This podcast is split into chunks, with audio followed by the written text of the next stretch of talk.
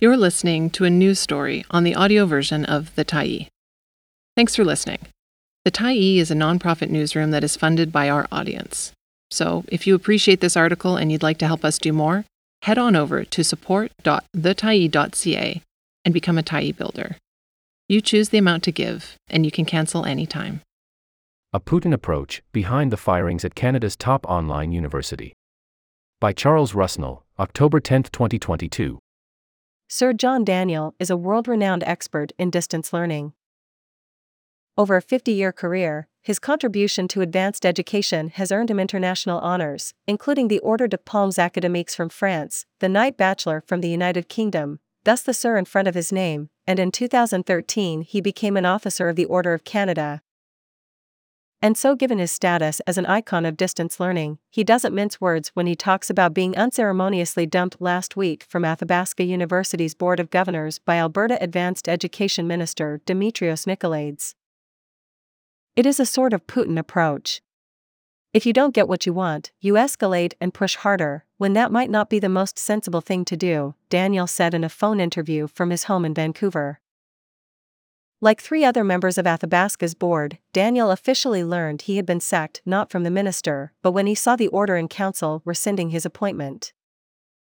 In May, Nicolaides fired board chair Nancy Laird and replaced her with Byron Nelson, a Calgary lawyer. Nelson ran unsuccessfully against Nicolaides for the United Conservative Party nomination in Calgary Bow.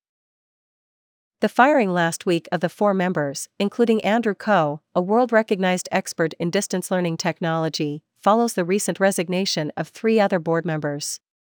Nicolaides immediately replaced them with seven hand picked members to restock the 17 member board.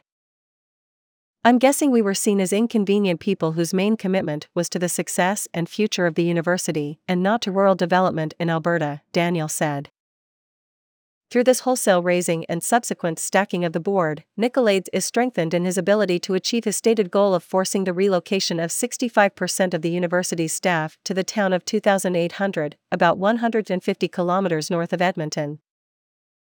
That is about 500 employees, including senior executives, and their spouses and children, who are expected to move to the town within two years to bolster the region's economic development.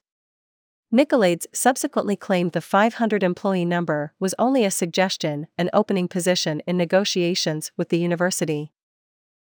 University President Peter Scott has argued it's not the school's role to act as an economic driver for the town.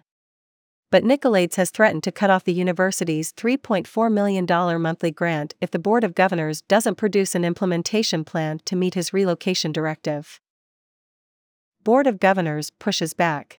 Daniel said the board met before a September 30 deadline imposed by Nicolaides to accede to his directive. Instead, Daniel said, the board sent him a letter saying, We're not going to do that. But we have solid proposals in place for how we're going to increase our contribution to the town and the region. Nicolaides did not respond to a Tyee interview request. But he told other media outlets last week he cleaned house to make the board get on with forcing the implementation of his decree. We haven't, to date, received detailed strategies or concrete commitments that work is being undertaken to achieve those goals, Nicolaides told Global News. And so we are electing to place some more individuals on the board who have strong, really deep connections to the town and the region to be able to offer more insight to help the executive team deliver on the government's directives. Daniel said the minister's board cleansing makes even less sense given that the board had produced a workable solution that could satisfy the economic development objectives of the town and Nicolaides. He said Peter Scott and his executive team had recently met with the town about a proposal to establish a research center for boreal forests and water in the university's underutilized Athabasca Research Center.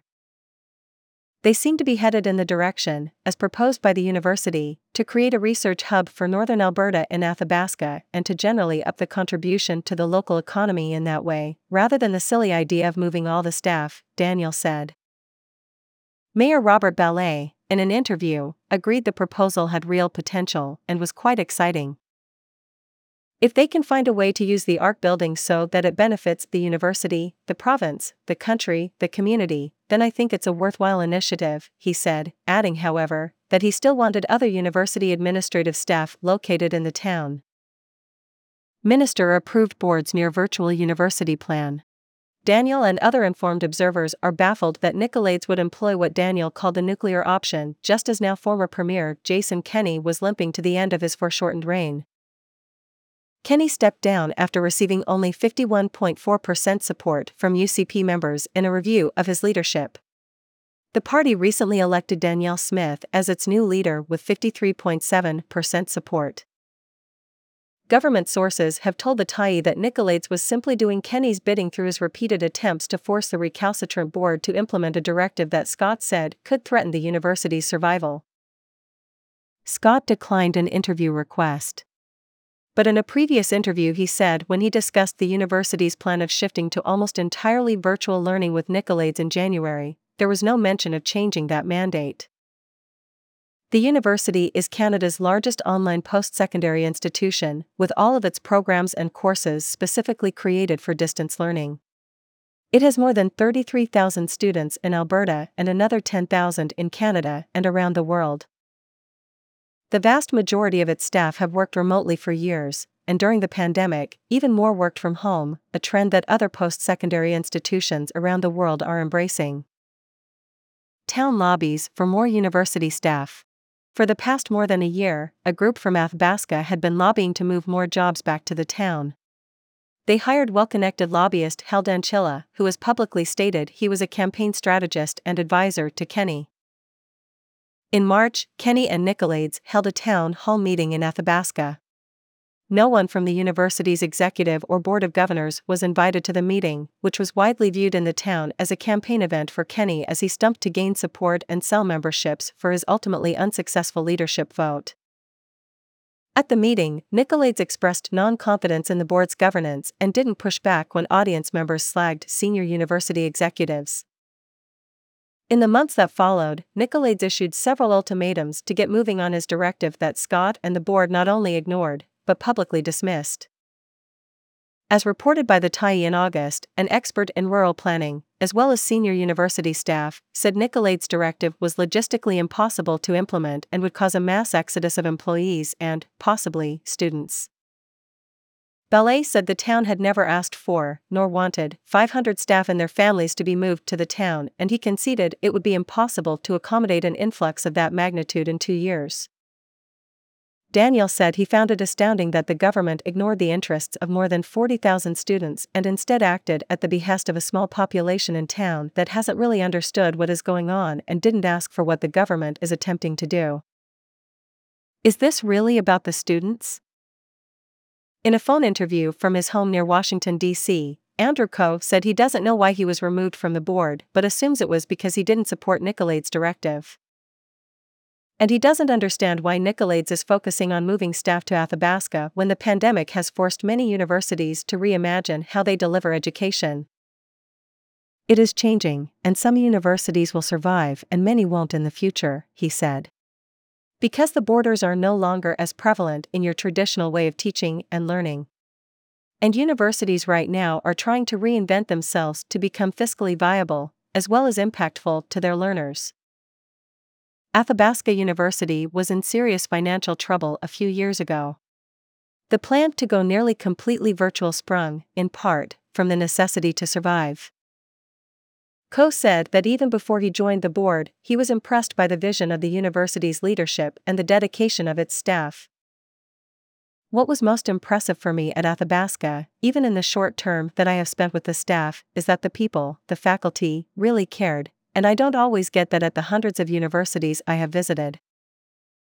And they are very open to try to reinvent themselves, to progress, he said.